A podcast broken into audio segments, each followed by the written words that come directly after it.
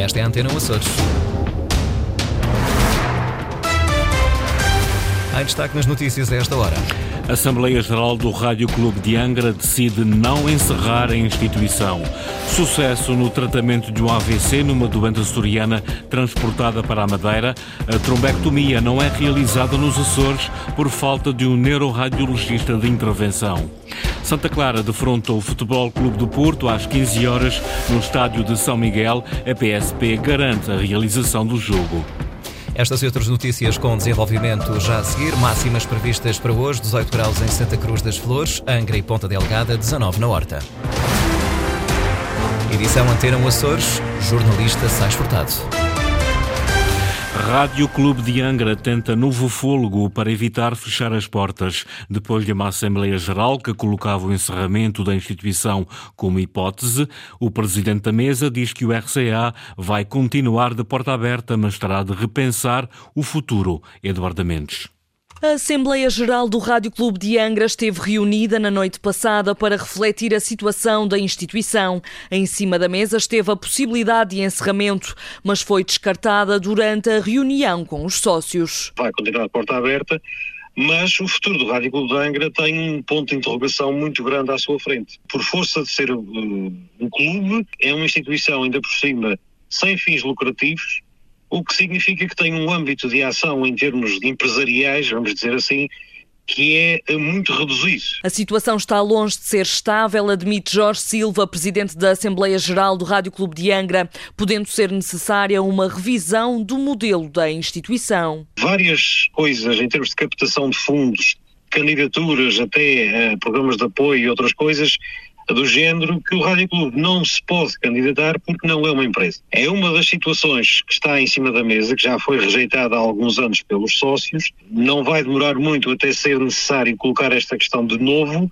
e com uma veemência muito maior, porque o funcionamento do Rádio Clube de Angra uh, tem de passar uh, a gerir-se por outros critérios uh, empresariais que permitam outra largueza de movimentos. É também apontada a falta de procura por parte do tecido empresarial para, através de publicidade, reforçar a dinâmica da instituição. Não consegue ter o, o, o fluxo de caixa suficiente para garantir, por exemplo, o pagamento dos ordenados, porque as receitas publicitárias são o que são, e são essas que vão garantindo o funcionamento da casa. Mas o Rádio Clube, repito, não tem passivo, o que só por si já é notável. São 76 anos de história. Foi fonte de notícia durante a erupção dos Capelinhos, pela crise sísmica de São Jorge em 64 e no sismo de 1980, mostrando a sua dimensão arquipelágica. A designada voz da terceira continua de porta aberta, mas com interrogações quanto ao futuro. Sucesso no tratamento de um acidente vascular cerebral numa doente açoriana transportada para a Madeira. O Hospital da Terceira classifica de sucesso a primeira evacuação para o Funchal para a realização de uma trombectomia. Este procedimento cirúrgico, usado para remover coágulos sanguíneos, não é realizado nos Açores por falta de um neuroradiologista de intervenção. O Hospital Nélio Lourenço, no Funchal, é a solução mais próxima máxima para evitar sequelas ao doente. Francisco Faria. Foi validada como sucesso a primeira evacuação do H8, Hospital da Terceira, para a unidade Nélio Lourenço no Funchal. O protocolo entre hospitais permitiu a realização de uma trombectomia a uma mulher na fase aguda de um AVC, acidente vascular cerebral. E o que é isto da trombectomia mecânica? Portanto, é como um cateterismo, portanto, há um catéter que normalmente o acesso é pela virilha e vai até ao cérebro, à zona que está ocluída.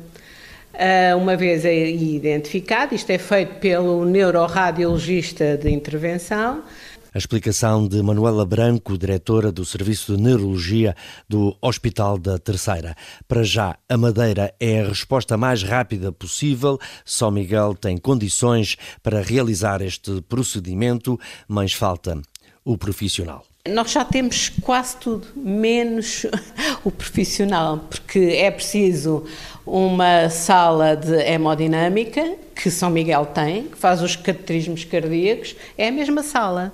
Precisamos de um neuroradiologista de intervenção, treinado para fazer isto. Até lá, é importante estar atento aos primeiros sinais de um AVC a boca de lado, menos força de um lado do corpo, um braço e de uma perna, ou de sensibilidade, devem vir o mais rápido possível. Sem resposta nos Açores, os hospitais de São Miguel e Terceira recorrem ao Funchal para a realização de trombectomias, tratamento urgente à fase aguda de um acidente vascular cerebral. Pedro Nuno Santos diz que há silêncio sobre o resgate na SATA. O secretário-geral do PS afirma que há incoerência e dualismo na política portuguesa a propósito do resgate na TAP e na SATA. Pedro Nuno Santos diz que há silêncio na direita sobre a dimensão do resgate na SATA, que representou 10% do PIB anual da região, sem que a empresa dê lucro, quando na TAP há lucro desde 2022. Não foi a única companhia aérea em Portugal resgatada, mas só esta é que atraiu atenção e só os políticos que decidiram intervencionar a empresa TAP é que são criticados politicamente. Mas nós temos outra companhia aérea que foi alvo de intervenção pública, a SATA.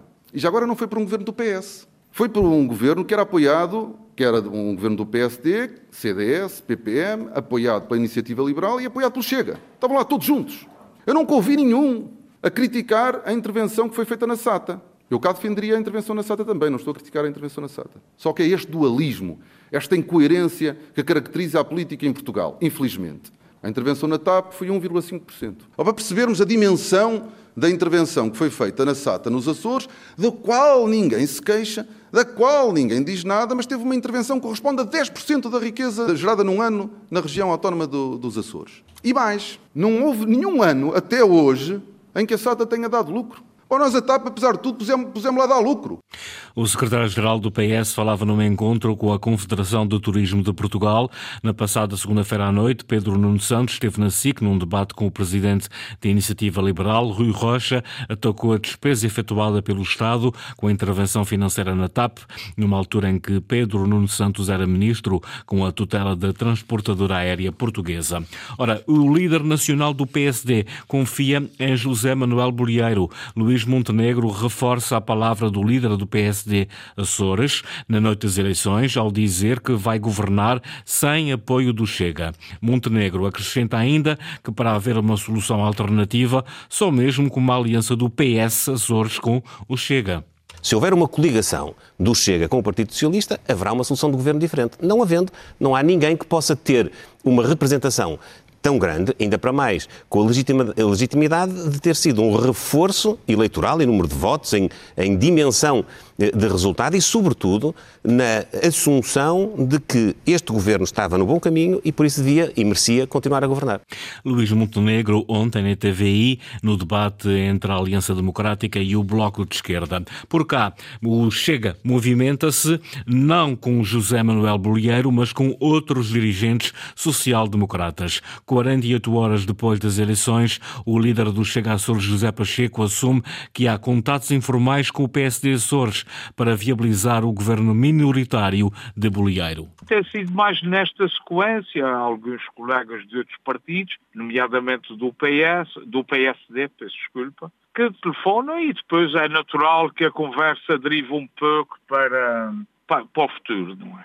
Mas não há nada formal, não há uma conversa com o Presidente do Governo, não há nada disto. Há apenas isto, uma informalidade de conversas e alguma vontade de alguns dirigentes que a coisa chegue a bom porto, que é também a minha vontade, dentro daquilo que são as condições que já impusemos.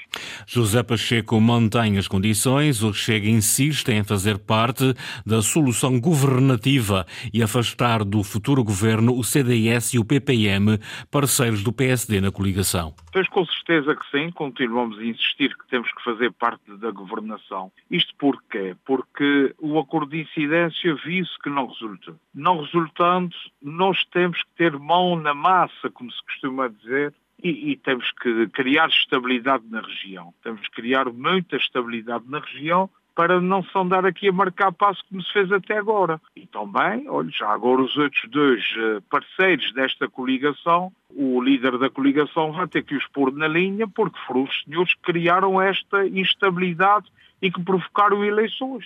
As condições de José Pacheco, líder do Chega Açores. A Insulac acaba de baixar em um cêntimo e meio por litro o preço do leite pago ao produtor em São Miguel. A Prolacto já o tinha feito num valor ainda maior, dois cêntimos. O presidente da Federação Agrícola, Jorge Rita, diz que a lavoura não baixa os braços e vai lutar pelos seus direitos. Doa a quem doer. Luís Branco. Uma indignação que calou fundo junto aos lavradores produtores de leite. A segunda baixa consecutiva do preço do leite pago ao produtor em pouco mais de um mês. As nossas indústrias continuam a vender mais de 50% dos produtos em marca branca, produtos de marca Açores, e depois o que acontece é dilapidam completamente uma marca e carregam sobre os produtores as baixas de preço de leite sem qualquer tipo de razões, sem qualquer tipo de escrúpulos, ainda por cima, num momento muito difícil com os agricultores Jorge Rita, da Federação Agrícola dos Açores. Preparam-se para a luta por melhores rendimentos, doa a quem doer. É a palavra que corre nesta vaga de indignação. Há uma irresponsabilidade dessas indústrias ou de outras que podem vir a seguir. Lamentamos profundamente que essa situação aconteça e vamos fazer tudo o que tiver ao nosso alcance para melhorar o rendimento dos agricultores, custa o doa a quem doer. Reações depois da Insulac anunciar este mês descidas no preço do leite em média um cêntimo e meio. Acompanha assim a Prolacto, que já havia descido o preço do leite pago ao produtor em janeiro último em 2 cêntimos por litro. O Santa Clara vai tentar chegar hoje, pela primeira vez na história, às meias finais da Taça de Portugal. Os açorianos defrontam o Futebol Clube do Porto às 15 horas no estádio de São Miguel.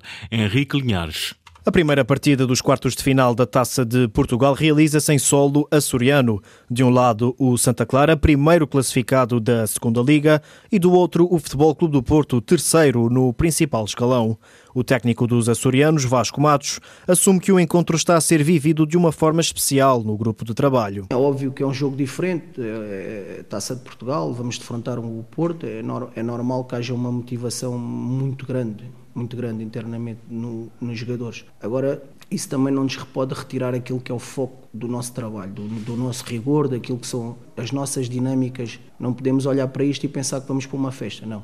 Vamos para um jogo, temos que ser muito competitivos, temos que ser muito organizados e mesmo assim pode não chegar. Por isso é importante, é um jogo de taça, é um momento importante também para nós, porque também podemos mostrar aquilo que, é, que, tem sido o nosso trabalho, de muita gente aqui dentro, uma grande organização. Vasco Matos que atribui também todo o favoritismo ao Futebol Clube do Porto. Já o técnico dos Dragões, Sérgio Conceição, dirigiu fortes elogios à turma encarnada. Vai ser um jogo difícil, por tudo aquilo que é a equipa de Santa Clara, no, no bom campeonato que está a fazer na segunda Liga, com uma equipa experiente que eu uh, considero que se estivesse na nossa, na, nossa, na nossa primeira Liga, que estaria uh, meio da tabela para cima, por aquilo que eu pude analisar do, do Santa Clara. É um jogo difícil, depois em condições também que nós não sabemos, sabemos, prevemos, ou seja, dentro daquilo que é a previsão do tempo, penso que vai estar um tempo difícil, chuva, vento. Eh, eu vi o último jogo do Santa Clara em casa num relevado em muito mau estado. Santa Clara Futebol Clube do Porto, partida agendada para as 15 horas. O conjunto açoriano procura chegar pela primeira vez às meias finais. Para isso, terá de eliminar o campeão em título da prova rainha do futebol português. Quanto ao policiamento para o jogo e na sequência dos protestos das forças de segurança no continente que motivaram o cancelamento de outros jogos a nível nacional, a PSP garantiu ontem à Antena Açores que os dados existentes e disponíveis apontam para a realização do jogo. Ao que a Antena 1 apurou, foram preparados contingentes de reserva da PSP para o jogo, de forma a garantir a sua realização. Esta foi a edição das 8h30 com o jornalista Sais Portado. Relembro que toda a informação está em permanência online a cores.rtp.pt e também na página de Facebook da Antena Açores.